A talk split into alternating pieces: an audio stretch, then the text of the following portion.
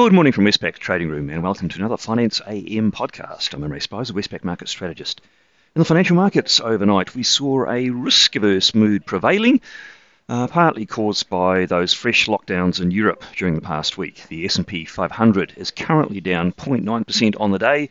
Bond yields are lower. Uh, oil had a sharp fall, and risk-sensitive currencies uh, also had a decent fall in the currency markets. The defensive US dollar index is up 0.7% on the day. Uh, the Aussie dollar extended yesterday's slide from 77.15 to 76.30.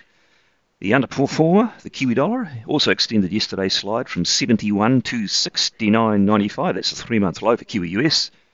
And the Aussie Kiwi cross rose from 108.60 to 109.38, a seven-month high for the cross. Uh, and that was really an extended reaction to yesterday's New Zealand government announcement on the housing market. In the interest rate markets, US two year Treasury yield continued to range between 0.14 and 0.15%, while the 10 year yield fell from 1.68 to 1.62%. And the Australian government bond market uh, pretty much mimicked that. The uh, three year government bond yield is down a couple of basis points to 0.25%, and the 10 year yield is down from 1.77 to 1. 73%. Uh, Commodities uh, generally way down by that negative sentiment. Brent crude oil, particularly, uh, down 5.5% on the day to uh, $61, with those uh, renewed lockdowns very much at the fore. Copper also down 2%. It's a fairly good indicator of uh, global sentiment regarding e- expected economic activity. Iron ore, uh, as it often does, goes against the grain. It rose 2.6% to $160. And gold, it fell 0.6%. The bits and pieces of economic information out overnight weren't really a market moving moment. Uh, we did have a weaker uh, US uh, home sales report. We also had a, a, speech from the Bank of Canada Deputy Governor uh, in which he strengthened the signals that they are looking at tapering their bond purchase program.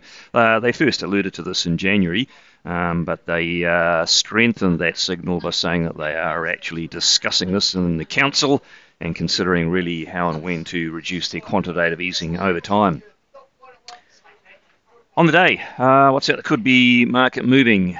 Uh, no major events, but uh, second and third tier stuff. In New Zealand, we've got the trade balance. Uh, in Europe, we'll have manufacturing and services PMIs, uh, with also uh, consumer confidence surveys out, and these should all be hampered by those underwhelming vaccine rollouts in Europe and the extended lockdowns.